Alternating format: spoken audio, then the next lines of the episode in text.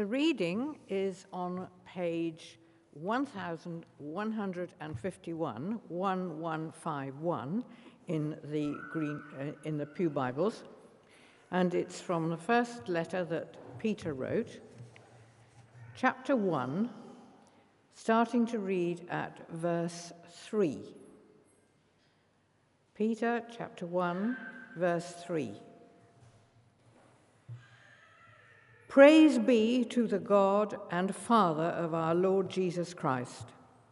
In his great mercy, he has given us new birth into a living hope through the resurrection of Jesus Christ from the dead, and into an inheritance that can never perish, spoil, or fade. This inheritance is kept in heaven for you, who through faith are shielded by God's power until the coming of the salvation that is ready to be revealed in the last time. In all this you greatly rejoice, though now for a little while you may have had to suffer grief in all kinds of trials. These have come so that your faith, of greater worth than gold, which perishes even though refined by fire, may be proved genuine and may result in praise, glory, and honor when Jesus Christ is revealed. Though you have not seen him, you love him. And even though you do not see him now, you believe in him and are filled with an inexpressible and glorious joy. For you are receiving the end result of your faith, the salvation of your souls. Concerning this salvation, the prophets who spoke of the grace that was to come to you searched intently and with the greatest care, trying to find out the time and circumstances to which the Spirit of Christ in them was pointing when he predicted the sufferings of Christ and the glories that would follow. It was revealed to them that they were not serving themselves, but you, when they spoke of the things that have now been told you by those who have preached the gospel to you by the Holy Spirit sent from heaven. Even angels long to look into these things. This is the word of the Lord.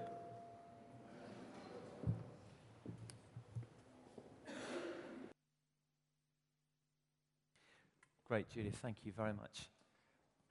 Where's Jamie? Come on, come and join me. We're going to do, there's going to be a double act this morning. I'm just, I'm the monkey. Jamie's the organ grinder. Um, we're going to speak on uh, our new series for this term. You'll see from the term card, if you've picked one up from the back, we're looking at our core values or our DNA, what it is right at the heart of our being as a church that drives us that shapes us, that uh, says why we do what we do, fulfill our vision, and uh, roll out our strategy. So as we sit, let's pray together.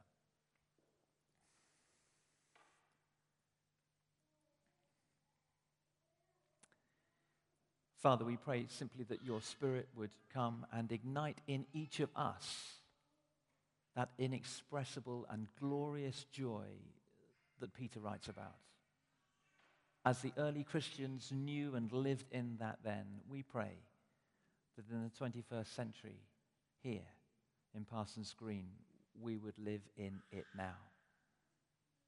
A joy that we express to you, Father. So help us, teach us, and inspire us, we pray. For Jesus' sake. Amen. Amen.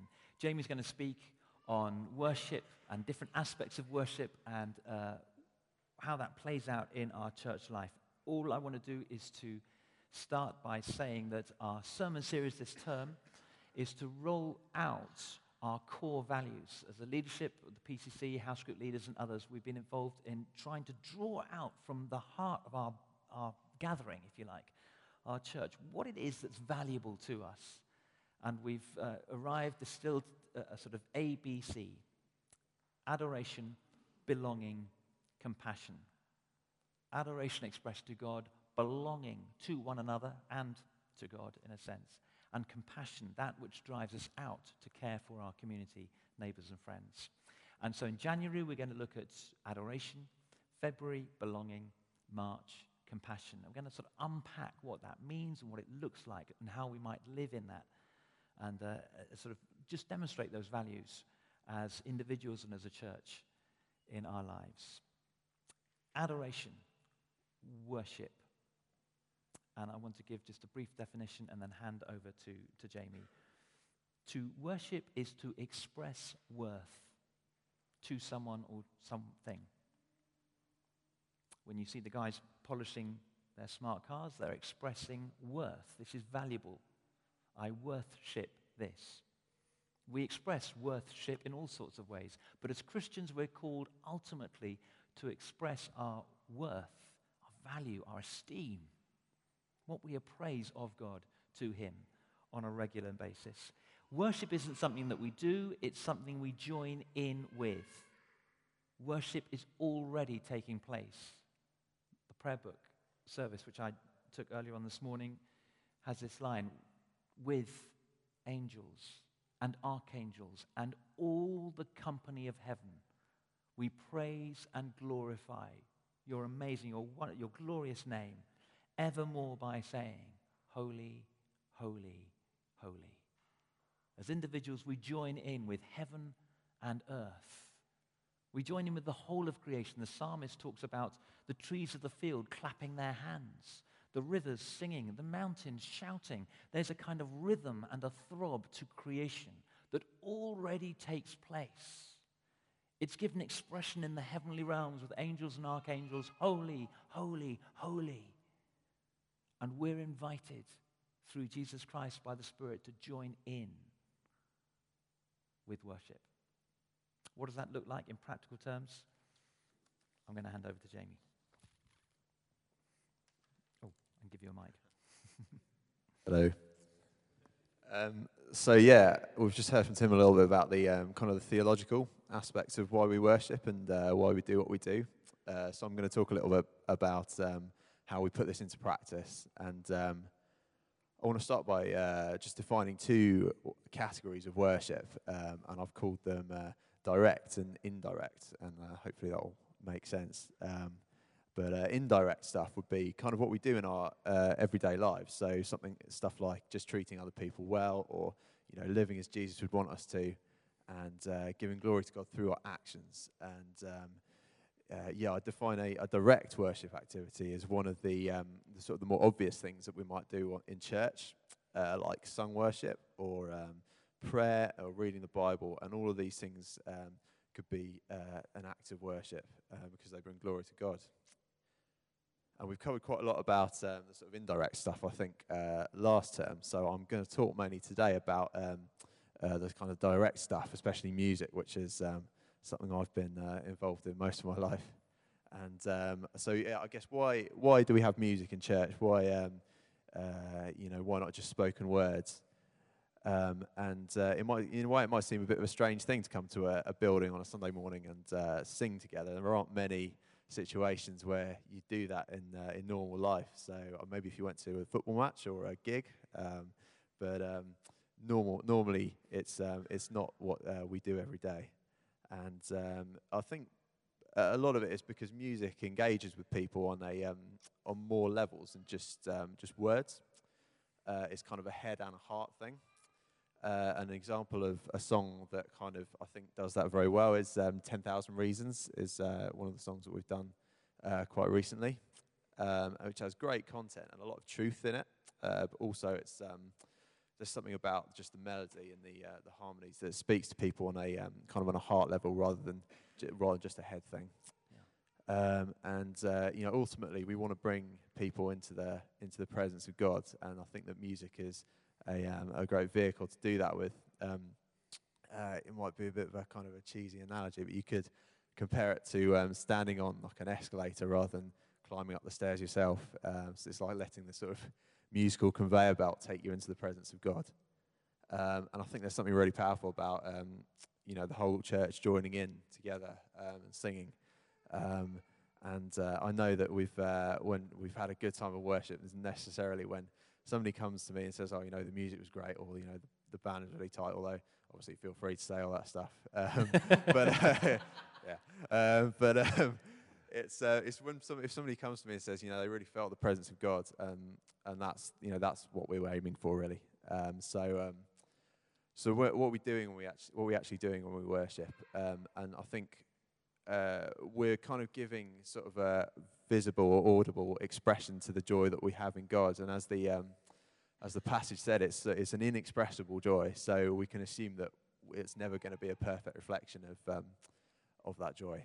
Um, but we um, uh, but w- we do our best, and um, different churches might express uh, their worship in different ways. Uh, some might uh, sing a lot of hymns, be quite traditional, the um, uh, using the organ, and some might have no um, some might have no music at all.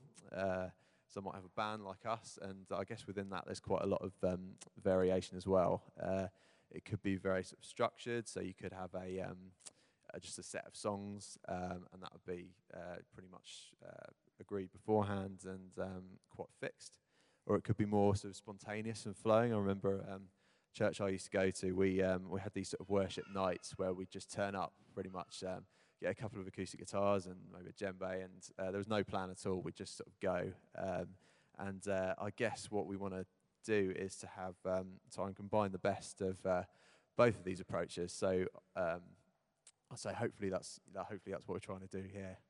Um, so on a practical level, um, I guess why do why do I why do we choose the songs that we choose? Um, and I, I, don't know. I mean, although it might appear sometimes we've just kind of rolled out of bed and played the first thing that came into our heads. Um, but um, generally there is a little bit more to it than that. Um, so what I try, I guess, what I try and do when I'm choosing songs is um, to go on go on a bit of a journey. So taking um, people from uh, uh, from songs that are sort of about God to songs to God. So from a sort of um, declaratory kind of um, uh, start into more kind of intimate stuff. So the might start with maybe a hymn or something like that, or a very kind of uh, you know song that might describe uh, God's greatness, um, and move into a more sort of personal kind of um, uh, kind of song, which uh, is more about a sort of personal connection to God. Um, and I kind of see it as being a um, an invitation into the presence of God. So That's what our worship sessions are. And we know that through Jesus, there is now, uh, you know, there's no separation. We are able to come directly to God. And I think um, Tim's going to talk a little bit about that. Yeah, well, just to give, um, thanks, Jamie, to give some theological undergirding to that. You, you, probably know, but if you don't, you can read about it in the book of Leviticus that uh, the people of God would once a year have face to face access with him through the great high priest. No one else was allowed to enter behind the curtain in the Holy of Holies in the temple or before that, the tabernacle. Because to be in the same space, a, a sinful people in the same space as a holy God would pronounce immediate death to, to those people or that person. But the priest was the mediator. He would go on behalf of the people and he would tiptoe with incredible fear, I imagine, and, and uh, apprehension as he tiptoed into the presence of God by the Holy of Holies with the sacrifice which he would make, which would atone for the sin of the people. And it happened on one day of the year, every year, the Day of Atonement. But as we know from the cross of Christ, when the curtain in the temple that divided the Holy of Holies from the rest of the courts in the temple was ripped in two from top to bottom. It was a massive way beyond our reach.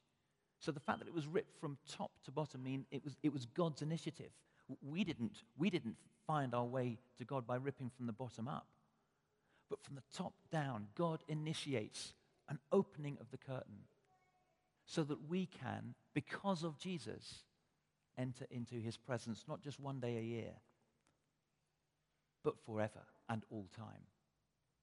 And, and that's in effect what uh, Jamie was talking about there. It's, it, that's, the, that's the sort of theological reality that we're looking to, to enact, if you like, and to release that sense of being in God's presence. And, and so, if you like, the sense of journey, just as the pilgrims would journey to Jerusalem, they'd start off by singing songs about God. But as they came near to Jerusalem, they, you know, you began to become a little bit more aware of who we are and what we're doing. And as you come to the temple, and as you come to the Holy of Holies, the holy place where God is thought to reside, well, you're not going to be as carefree and sort of liberal in a sense as, as you know, whatever, uh, as you were making your way to Jerusalem. When you're actually there, there's a sense of, of sort of stillness. There's a sense of sort of you and God. Just, just, I was marking down what we sang today. We, we opened today that, that journey, that conveyor belt, that, or, or sort of escalator that Jamie was talking about. How great thou art. Oh Lord my God, when I think, oh, how you are amazing, you're great. We make this sort of declaratory statement, as Jamie says. But then we finished up with, I'll, I'll give you my heart by way of response. You, if you are so great and you've called me into your presence, then my response is to say, yeah, I'll give you everything. I'll stand in awe of the one who gave it all. It, it, it, becomes a sort of personal, more intimate, if you like. It would be inappropriate, I think, to perhaps to start with that song. It would be a bit of a rush. And so in the three or four songs that Jamie and the band put together prayerfully, thoughtfully, they're, they're looking to encourage us as pilgrims to journey on the escalator to be taken to the very presence of God himself so that we can encounter him and be transformed by him. Jamie. Cool.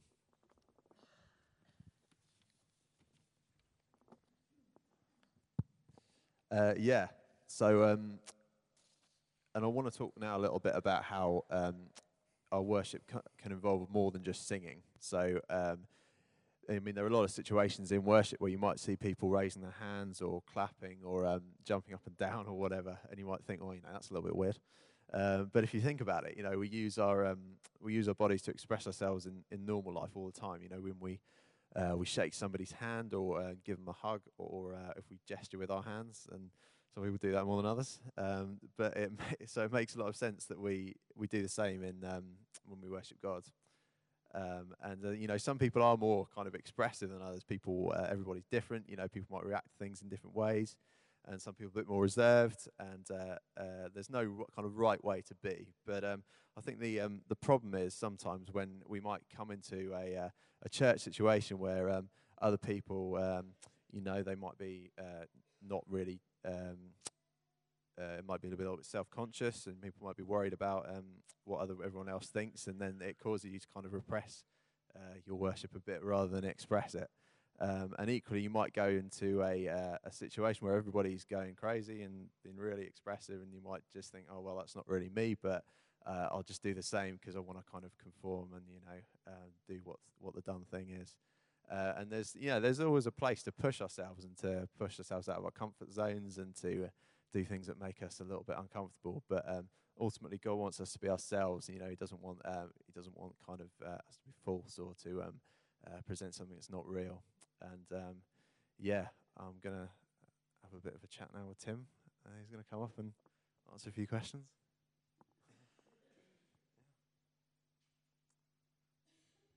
Hello, Tim. So, um, firstly, what uh, what does it mean to you to um, express yourself in worship? Um, uh, you hear me? Uh, well, uh, it's quite a good question, isn't it? Um, uh, God, God is in charge of my life.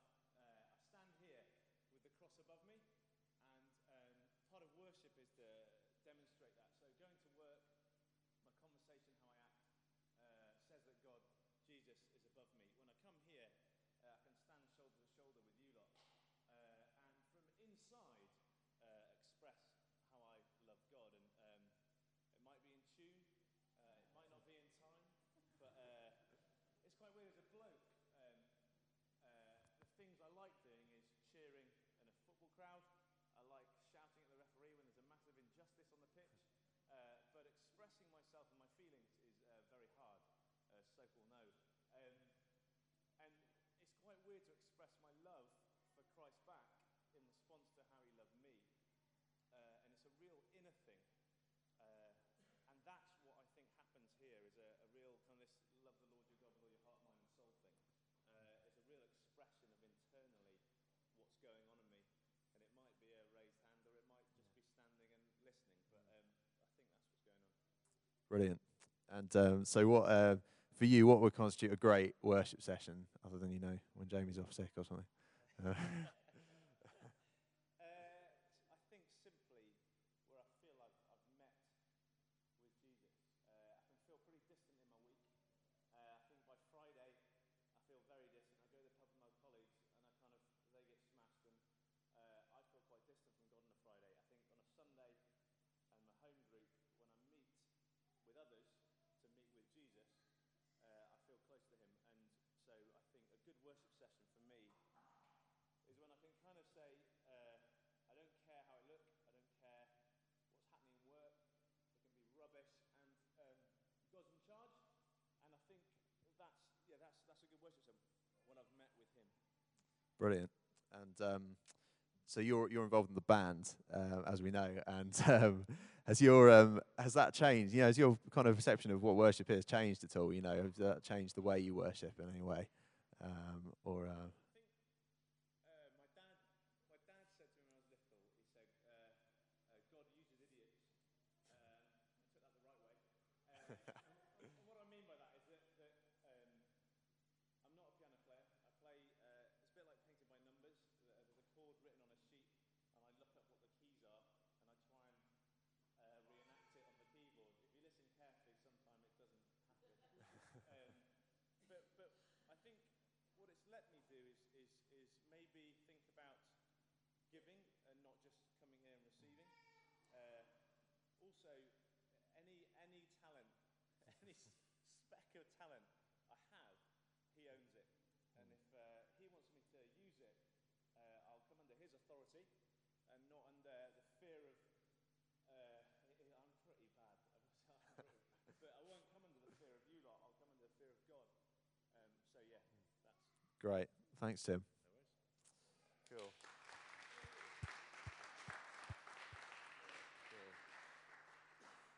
So yeah, just finally, um, I just want to say, you know, worship ultimately is not about us. It's uh, it's about Jesus, and we want to be in a place where we've kind of we've completely abandoned all our thoughts other than just our worship of God. We want to be uh, at a point where ultimately we don't care about what what anybody else thinks. All that matters is is Jesus. And uh, as the old uh, as the old hymn says, we want to be lost in um, wonder, love, and praise. Amen. Amen. Amen. It is about Jesus, but I think that was Jamie's first talk in St. Dionis. But yeah. First talk ever. I think so. Yeah. Jamie. Jamie for vicar. To stay, I'm going to ask the band to come and join Jamie. Um, bless you.